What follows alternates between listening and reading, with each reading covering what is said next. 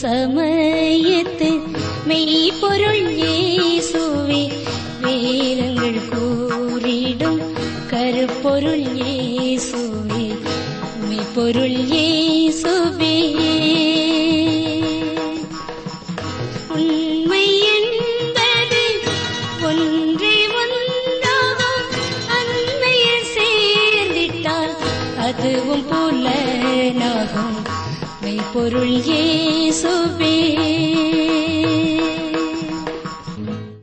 ஆராய்ச்சி நேயர்களுக்கு எங்கள் காலை வந்தனங்கள். அன்பர்களே இப்புதிய நாளிலே தேவ ஆசீர்வாதத்தை பெற்றுக்கொள்ள இயேசுவின் பாதத்தில் சில நிமிடங்கள் தரித்திருப்போமா?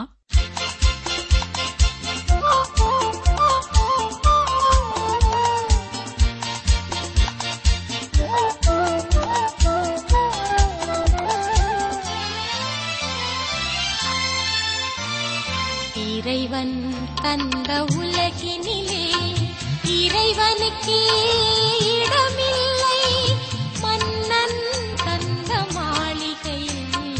மன்னனுக்கு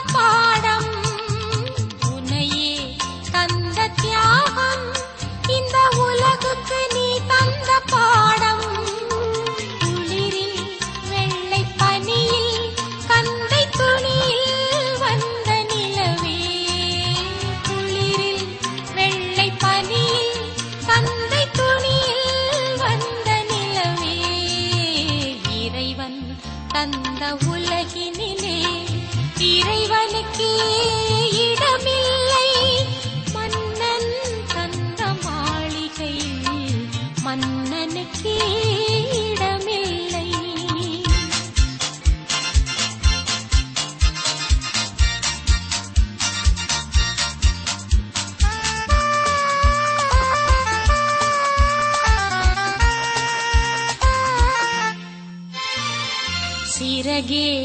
இல்லாத பறவை நீ சிறுமை தாங்காத மழலை. சிறகு இல்லாத பறவை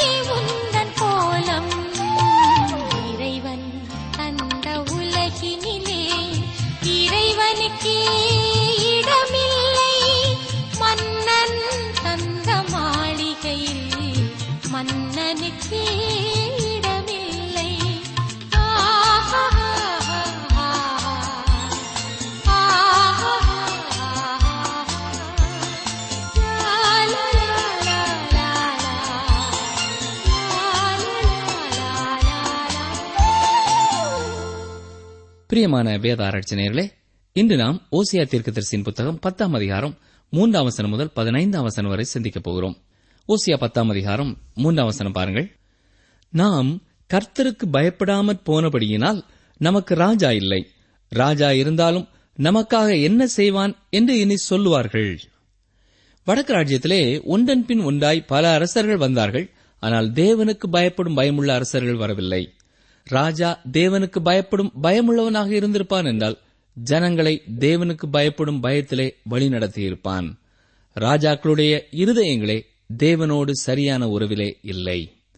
பொதுவாக எந்த ஒரு பிரச்சனையாய் இருந்தாலும் அரசாங்கத்தை மக்கள் குறை கூறுவார்கள். ஆனால் உண்மையான பிரச்சனை என்ன தெரியுமா? நம்முடைய சொந்த இருதயமே. தனிப்பட்ட மனிதனுடைய இருதயம் தன்னை படைத்த இறைவனோடு ஒன்றுபட்டு அவரை அறிந்து வாழாதவரை அவனுடைய இருதயம் அவனை தீமையான வழியிலேயே வழிநடத்தும். இருதயத்தை மாற்றக்கூடியவர் கர்த்தர் ஒருவரே. ஓசியா பத்தாம் அதிகாரம் நான்காம் வசனம். பொய் ஆணையிடுகிற வார்த்தைகளைச் சொல்லி உடன்படிக்கை பண்ணிக் கொண்டார்கள் ஆகையால் வயல்வெளியின் படைச்சால்களில் விஷப்பூண்டுகளைப் போல நியாய தீர்ப்பு முளைக்கும். வடக்கு ராஜ்யத்தின் இறுதி காலங்கள் நாம் வாழும் இந்த நாட்களைப் போலவே இருந்திருக்க வேண்டும். வார்த்தைகளைச் சொல்லி உடன்படிக்கை பண்ணிக் கொண்டவர்கள் அநேகர் இருந்தார்கள். எங்கு பார்த்தாலும் ஒரே பேச்சு பேச்சு பேச்சு. லாரி லாரியாக பேப்பர் கொண்டு வரப்பட்டு ஒவ்வொரு நாளும் அச்சடிக்கப்பட்டு விநியோகிக்கப்பட்டுக் கொண்டே இருக்கிறது. எந்த மிருகங்களும் பேசாத அளவு மனிதன் பேசிக்கொண்டே இருக்கிறான். பேசப்படுகிற வார்த்தைகளிலேயும் அச்சிடப்படும் எழுத்துக்களிலேயும் தொண்ணூத்தி ஒன்பது புள்ளி நான்கு நான்கு சதவீதம் உண்மையாகவே மனிதனுக்கு தேவையில்லாதவை என்று ஒருவர் குறிப்பிட்டிருக்கிறார். அது பேசப்படாமலேயே எழுதப்படாமலேயே இருந்திருக்கும் என்றாலும் நலமாயிருக்கும் என்கிறார் மனிதனை மீண்டும் தேவன் அருகிலேயே கொண்டு வர வேண்டியதும் தேவனுக்கு பயப்படும் பயமுள்ளவனாக அவனை வழிநடத்த வேண்டியதுமே மிக முக்கியமானது. மனிதன் கர்த்தருடைய வார்த்தைக்கு நேராய் திரும்ப வேண்டும். கர்த்தருடைய சத்தத்தை கேட்க வாஞ்சிய உள்ளவனாக வேண்டும். அதுவே அவனுக்கு வாழ்வளிக்கும் வார்த்தைகள். ஓசியா பத்தாம் அதிகாரம் நான்காம் வசனத்திலே பொய் ஆணையிடுகிற வார்த்தைகளைச் சொல்லி உடன்படிக்கை பண்ணிக் கொண்டார்கள் என்று வாசிக்கிறோம். இன்றைக்கு பலருடைய வாயிலிருந்து வருகிற வார்த்தைகளை கேட்பதற்கே அருவறுப்பானதாய் இருக்கிறது. கிறிஸ்தவர்கள் என்று சொல்லிக் கொள்கிறவர்களும் கூட எந்த வெட்கமோ பயமோ இல்லாமல் துணிந்து அசுத்தமான வார்த்தைகளை பேசுகிறார்கள். வேத புத்தகத்தின் மேலே கையை வைத்துக்கொண்டு நான் சொல்வதெல்லாம் உண்மை உண்மையை தவிர வேறு எதுவும் இல்லை என்று சொல்லிக்கொண்டே அத்தனை பொய்யான காரியங்களையும் துணிந்து உச்சரிக்கிறார்கள். அவ்வாறு செய்வது தேவ தூஷணமாகும் கர்த்தருடைய வார்த்தையை குறித்த எந்த பயமும் இல்லாதவர்கள் அவ்வாறு கூறுகிறார்கள். பொய் ஆணையிடுகிறவர்களும் உடன்படிக்கை செய்தபின் அதை முறித்துக் கொள்வதற்காக வழி தேடுகிறவர்களும் இன்று எத்தனை பேர்? குடும்ப உறவுகளை சற்றே எண்ணி பாருங்கள். வெவ்வேறு குடும்பங்களிலே பிறந்த ஆணாக பெண்ணாக தேவனுடைய சமூகத்திலே வந்து வாழ்விலும் தாழ்விலும் சுகத்திலும் சுகவினத்திலும் மரணம் நம்மை பிரிக்கும் அளவும் உன்னை நேசிக்கவும் ஆதரிக்கவும் கீழ்ப்படியவும் வாக்கு கொடுக்கிறேன் என்று கூறிவிட்டு அழிந்து போகிற அற்ப பொருட்களுக்காக வருகிற கருத்து வேறுபாடுகளின் அடிப்படையிலே மன்னிக்க மனமற்றவர்களாய் இருப்பதனாலே விட்டுக் கொடுத்து அன்பை வெளிப்படுத்த அறியாதவர்களாக பிரிந்து செல்கிற குடும்பங்கள் தான் எத்தனை. இன்னும் எத்தனையோ பேர் தங்கள் வாழ்க்கையை கர்த்தருக்கு அர்ப்பணிக்கிறேன் என்று கூறினவர்கள் வாழ்நாள் முழுவதும் அவருக்கே சேவை செய்வேன் என்று கூறியவர்கள் வேறு எத்தனை காரியங்களுக்கு பின் சென்று விட்டார்கள். எனவே வயல்வெளியின் படைச்சால்களின் விஷப்பூண்டுகளைப் போல நியாய தீர்ப்பு வரப்போகிறது. ஓசியா பத்தாம் அதிகாரம் ஐந்தாம் வசனம். சமாரியாவின் குடிகள் பெத்தாவேனில் உள்ள கன்றுக்குட்டியின் நிமித்தம் பயம் அடைவார்கள் அதற்காக கழிகூர்ந்த அதன் ஜனமும் அதன் பூசாரிகளும் அதன் மகிமை அதை விட்டு நீங்கி போயிற்றென்று அதற்காக துக்கம் கொண்டாடுவார்கள். பெத்தாவேன் என்பது பெத்தேலை தான் கேலியாக சொல்லும் வார்த்தையாய் இருக்கிறது பெத்தேலிலும் சமாரியாவிலும் பொன் கன்றுக்குட்டிகள் வைக்கப்பட்ட பொழுது இந்த இரண்டு பட்டணத்து மக்களும் ஒருவரை குறித்து ஒருவர் பொறாமை கொண்டவர்களாய் இருந்தார்கள். எங்கள் கன்றுக்குட்டிதான் பெரியது என்று கூறினார்கள். எங்கள் கன்றுக்குட்டியில்தான் அதிகமான பொன் இருக்கிறது என்று பேசிக் கொண்டார்கள். இப்படி பெருமைப்பட்டவர்கள் இப்பொழுது அதை குறித்து துக்கம் கொண்டாடுவார்கள் என்கிறார். இன்றும் பலர் நான் அவர்களைப் போல வாழ வேண்டும் இவர்களைப் போல வாழ வேண்டும் என்று வாகனங்களையோ வீடுகளையோ வாங்கிக் கொண்டு பின்னால் அதை குறித்து துக்கம் கொண்டாடுகிறவர்களாய் இருக்கிறார்கள். பக்கத்து வீட்டிலே இரண்டு படுக்கை அறை கொண்ட வீட்டை கட்டிவிட்டார்கள். எனவே நாம் நான்கு படுக்கை அறை உள்ள ஒரு வீட்டை கட்ட வேண்டும் என்று யோசிக்கிறார்கள். ஒருவரோடு ஒருவர் போட்டியிட்டுக் கொண்டு வாழ விரும்புகிறார்கள். பொன் கன்றுக்குட்டி வணக்கத்திலே பெத்தேல் மக்களும் சமாரியா மக்களும் யார் சிறந்த தொழுகை நடத்துகிறது யார் சிறந்த பண்டிகை கொண்டாடுகிறது என்று போட்டி போட்டு செயல்பட்டார்கள். பிரியமானுள்ளே இன்றும் பல கிறிஸ்தவ ஆலயங்களிலேயும் சங்கங்களிலேயும் நடத்தும் நிகழ்ச்சிகள் பண்டிகைகள் கொண்டாட்டங்கள் இதை வெளிப்படுத்துகின்றன. பொன் கன்றுக்குட்டியை குறித்து பெருமை பாராட்டிக் கொண்ட பூசாரிகள் அதற்காக துக்கம் கொண்டாடுவார்கள். ஏனென்றால் அதன் மகிமை அகன்று விட்டதே என்று துக்கம் கொண்டாடுவார்கள். சேனைகளின் தேவனாய கர்த்தரின் மகிமை இஸ்ரவேலை விட்டு நீங்கிய பொழுது இக்கபோத் என்று சொல்லப்பட்டது போல இவர்கள் நிலைமையும் ஆயிற்று. ஓசியா பத்தாம் அதிகாரம் ஆறாம் வசனம். அதுவும் அசீரியாவிலே யாரேப் ராஜாவுக்கு காணிக்கையாக கொண்டு போகப்படும். இப்ராஹிம் லட்சியடைவான். இஸ்ரவேல் தன் ஆலோசனையினாலே வெட்கப்படுவான். அசீரியா ராஜாவுக்கு பரிசளிக்கும்படியாக அந்த பொன் கன்றுக்குட்டிகள் கொண்டு போகப்பட போகிறது. ஏனென்றால் அவைகளிலே பொன் இருக்கிறது தங்கம் இருக்கிறது. ஒரு காலத்திலே ஆலோசித்து பொன் கன்றுக்குட்டியை செய்தது எத்தனை மதியீனமானது என்பதை உணரும் நேரம் வரும். அதனாலே அவர்கள் லட்சை அடைவார்கள் வெட்கப்படுவார்கள். ஓசியா பத்தாம் அதிகாரம் ஏழாம் வசனம்.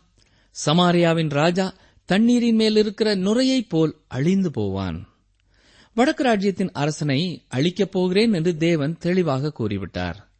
தண்ணீரின் மேலே இருக்கிற நுரையைப் போல அவன் அழிந்து போவான் என்கிறார். ராஜாக்களின் சந்ததியினர் ஒன்றுமில்லாமல் போவார்கள். ஓசியா பத்தாம் அதிகாரம் எட்டாம் வசனம். இஸ்ரவேலுடைய பாவமாகிய ஆபேனின் மேடைகள் அழிக்கப்படும்.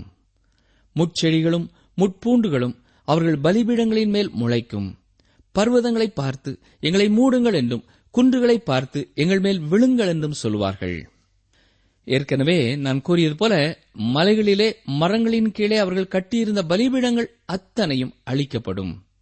இந்த வசனத்தின் இறுதியிலே நாம் பார்க்கிற பர்வதங்களை பார்த்து எங்களை மூடுங்கள் என்றும் குண்டுகளை பார்த்து எங்கள் மேல் விழுங்கள் என்றும் சொல்வார்கள் என்ற வார்த்தைகள் அடிக்கடி நீங்கள் கேட்ட வார்த்தைகளாக ஒருவேளை உங்களுக்கு ஞாபகத்திலே வரலாம்.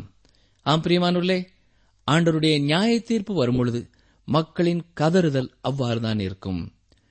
நியாய தீர்ப்புக்கு ஒளிந்து கொள்ள மனிதன் முயற்சிப்பான்.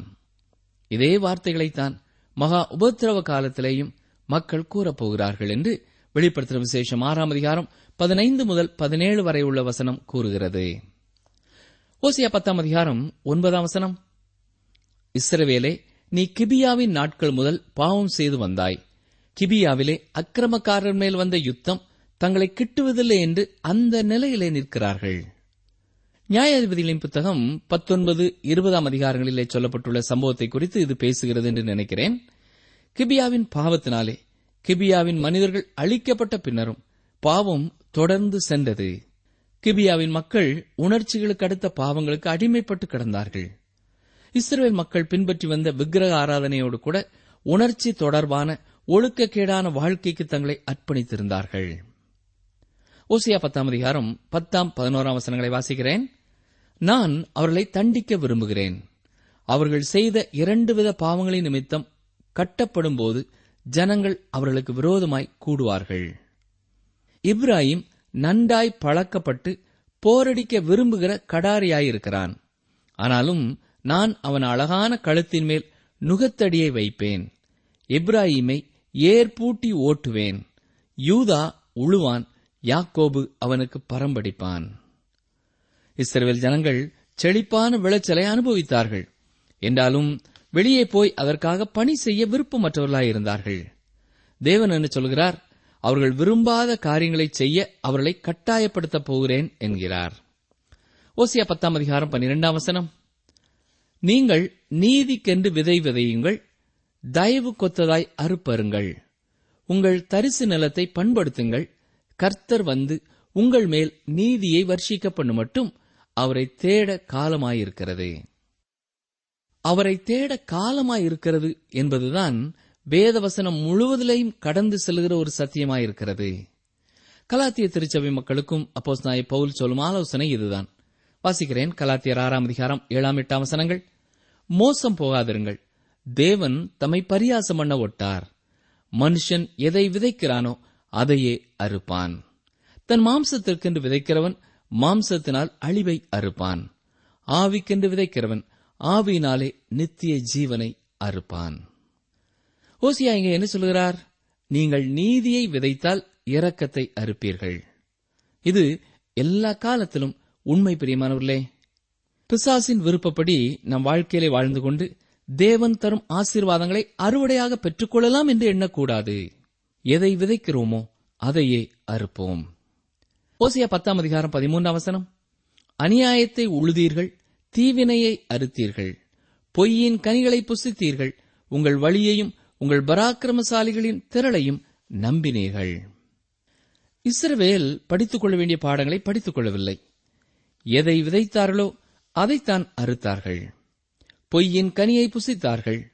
பராக்கிரமசாலிகளை நம்பினார்கள். அவர்கள் தலைவர்களே பொய் உரைக்கிறவர்களாய் இருந்தார்கள். தேவனை நம்புவதை விட இந்த மனிதர்களை நம்பினார்கள். நிகழ்ச்சியை கேட்டுக்கொண்டிருக்கிற எனக்கு அருமையான சகோதரனை சகோதரியே பொய்யான தவறுதலான வழிகளையும் உலக அளவுகோலின்படி பெரியவர்கள் என்பவர்களையும் நீங்கள் நம்பிக்கொண்டிருக்கிறீர்களா? தேவன் தரும் நியாய தீர்ப்பை அவர்களால் தடை செய்ய முடியாது. தானியல் தீர்க்கதரிசியின் புத்தகம் நான்காம் அதிகாரம் பதினேழாம் வசனத்திலே நாம் வாசிப்பது என்ன? அகந்தையாக நடந்த நேவுகாத் நேச்சார் தாழ தள்ளப்பட்டான். அகந்தையாக நடக்கிறவர்களை தாழ்த்த அவராலே ஆகும் என்று அவன் கையினாலேயே எழுதினான். கடவுளற்ற மனிதர்கள் தெரிந்து கொள்ளும் தலைவர்கள் கடவுளற்றவர்களாகவே காணப்படுவார்கள். ஜனங்கள் பொய்யர்களாக இருக்கும்பொழுது பொய் பேசும் ஒருவரையே தலைவனாக தெரிந்தெடுப்பார்கள். கள்ளர்களாய் இருப்பவர்கள் மற்றொரு கள்ளனையே தலைவனாய் தெரிந்து கொள்வார்கள். விபச்சார பாவத்திலே வாழுகிறவர்கள் விபச்சார பாவத்திலே வாழுகிற ஒருவனையே தங்கள் தலைவராக தெரிந்து கொள்வார்கள். நிகழ்ச்சியை கேட்டுக்கொண்டிருக்கிற எனக்கு அருமையான சகோதரனை சகோதரியே தேவனோடு கூட நாம் போட்டியிட முடியாது.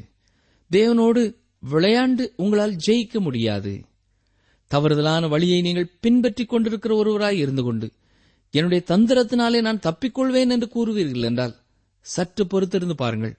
அதிர்ச்சியான காரியங்கள் உங்களை சந்திக்கப் போகிறது. பாவத்தை விதைப்பவன் பாவத்தின் தண்டனையையே அறுப்பான். மனிதன் எதை விதைக்கிறானோ அதையே அறுவடை செய்வான். பாவத்தின் விளைவுகளுக்கு நீங்கள் தப்பிக்கொள்ளலாம் என்று எண்ணுவீர்கள் என்றால் கர்த்தர் சொல்வது பொய் என்கிறீர்கள். வேத புத்தகம் உண்மை இல்லை என்கிறீர்கள். அப்படி அல்ல பிரியமானவர்களே. வேதம் உண்மையானது. ஆகாபையோ ஏசபேலையோ யூதாஸ் காரியத்தையோ நீங்கள் மீண்டும் கொண்டு வர முடியும் என்றால் அவர்கள் வந்து உங்களுக்கு சொல்ல போவதும் பாவத்தின் தண்டனைக்கு தப்பித்துக் கொள்ள முடியாது என்பதைத்தான். தங்கள் பாவத்தின் விளைவுகளுக்கு தாங்கள் தப்பிக்கொள்ளவில்லை என்பதை நிச்சயமாய் அறிக்கை செய்வார்கள். மறித்து போன எத்தனையோ மனிதர்களை நீங்கள் எழுப்பி கேட்டு பாருங்கள். அவர்களது சந்ததியை பாருங்கள். மனிதன் எதை விதைக்கிறானோ அதையே அறுப்பான். ஓசியா பத்தாம் அதிகாரம் பதினான்காம் வசனம். ஆகையால் உங்கள் ஜனங்களுக்குள் அமளி எழும்பும். பிள்ளைகளின் மேல் தாய் மோதியடிக்கப்பட்ட யுத்த நாளிலே பெத்தார் வேலை சல்மான் அளித்தது போல உங்கள் எல்லா அரண்களும் அழிக்கப்படும். சல்மான் என்பது அசீரிய ராஜாவாகிய சல்மனாசேரை குறிக்கிறது. பெத்தார்வேல் என்பது கிரேக்கர்கள் அழைக்கும் அர்பல்லா என்னும் இடத்தை குறிக்கிறது. இது கலிலேயாவின் பகுதியிலே இருக்கிறது. அங்கே நடைபெற்ற ஒரு யுத்தத்தை குறித்து இது பேசுகிறது. ஆனால் தெளிவாக இந்த சரித்திரத்தை நாம் அறிந்து கொள்ள முடியவில்லை. பிள்ளைகளின் மேல் தாய் மோதியடிக்கப்பட்ட யுத்தம் என்று சொல்வது அசீரியர்கள் பின்பற்றிய ஒரு கொடூரமான முறைமை. பாபிலோனியர்களும் இதே முறையை பிற்காலத்திலே பின்பற்றினார்கள். சங்கீதம் நூற்று முப்பத்தி ஏழு எட்டாம் ஒன்பதாம் வசனங்களை கவனியுங்கள். பாபிலோன் குமாரத்தியே பாழாய் போகிறவளே நீ எங்களுக்கு செய்தபடி உனக்கு பதில் செய்கிறவன் பாக்கியவான். உன் குழந்தைகளை பிடித்து கல்லின் மேல் மோதி அடிக்கிறவன் பாக்கியவான். மிக நாகரீகமற்ற கொடூரமான முறையிலே ஜனங்களை அழித்தார்கள். பிரியமானவர்களே இன்றைக்கும் பகை உணர்வு வரும்பொழுது மனிதனுக்கு மனிதன் செய்து கொள்ளும் செயல்களை சற்றே எண்ணி பாருங்கள். சமுதாயத்திலே வளர்ந்திருக்கும் பாவ நிலைமையின் கோர நிலைமைகளை எட்டி பாருங்கள். மனிதன் தேவனை விட்டு தூரமாகவே சென்று கொண்டிருக்கிறான். ஒரு தகப்பனார் தனது மகனை குறித்து அறிக்கை செய்த ஒரு உண்மை என்ன தெரியுமா? அவனை நான் கல்லூரிக்கு அழைத்துச் சென்ற நாளன்று அவனை கல்லறையிலே கொண்டு அடக்கம் செய்திருப்பேன் என்றால் இன்று சந்தோஷமாய் இருப்பேன் என்று கூறியிருக்கிறார். இதன் பொருள் என்ன? அவன் இளைஞனாய் இருக்கும் பொழுதே மறித்திருந்தாலும் பரவாயில்லை. இன்னும் உயிரோடு இருந்து பாவத்திலே செத்து கிடக்கிறானே என்று வேதனைப்படுகிறார்.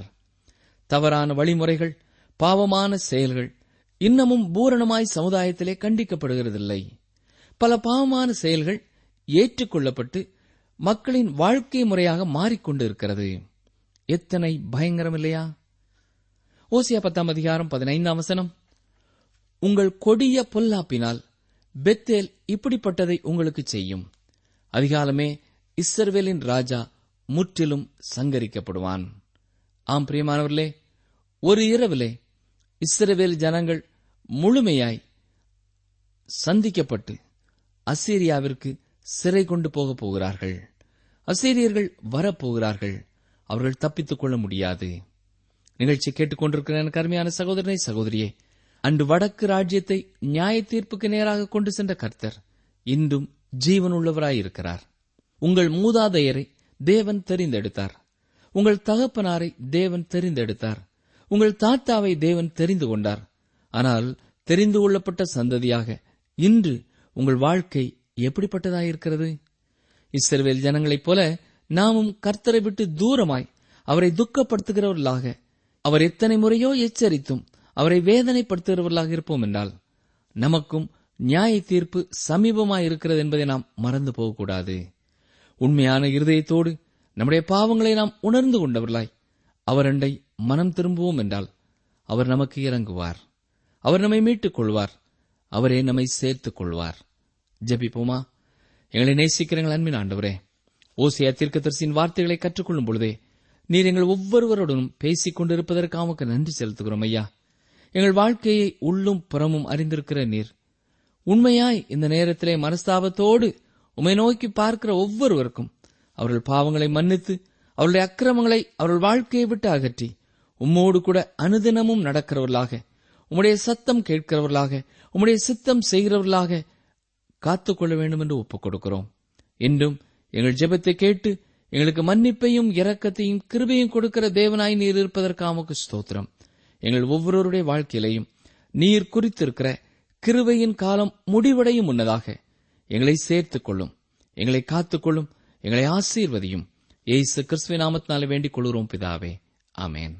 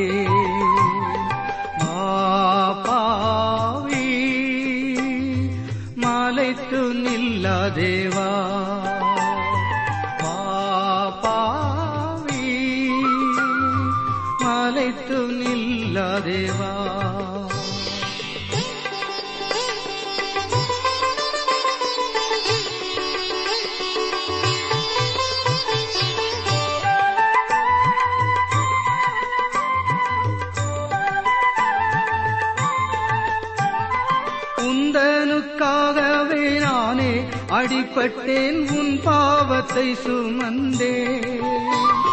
சிந்திய என் திரு ரத்தத்தால் உன் பாவம் தீர்த்து விட்டேன் பாவிவா. பாவி மலைத்து நில்லா தேவா.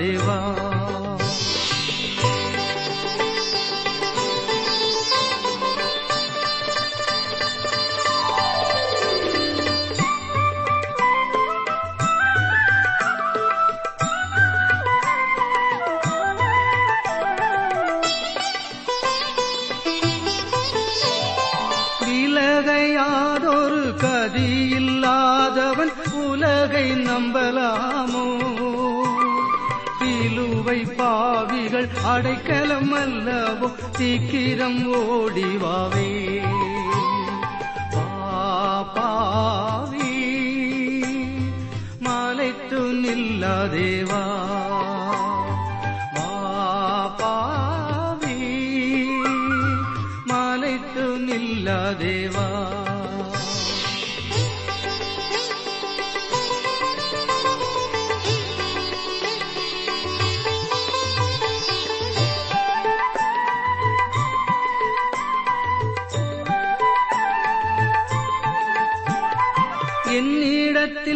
என்னிடத்தில் வரும்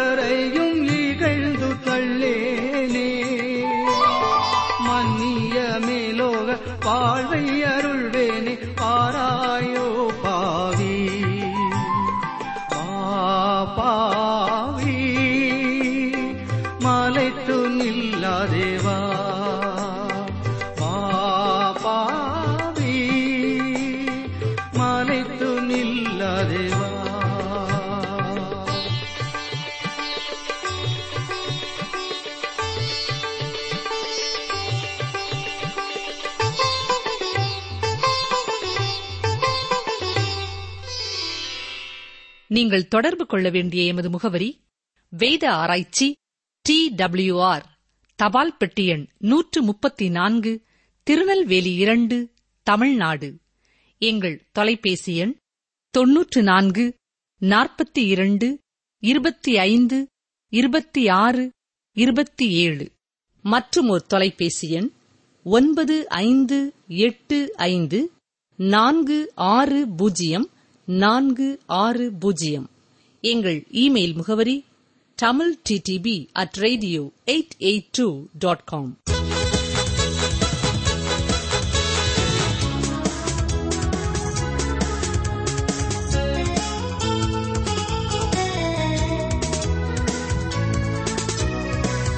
நித்திய கிருபையுடன் உனக்கு இறங்குவேன் என்று கர்த்தராகிய உன் மீட்பர் சொல்கிறார் ஈசாயா ஐம்பத்தி நான்கு எட்டு.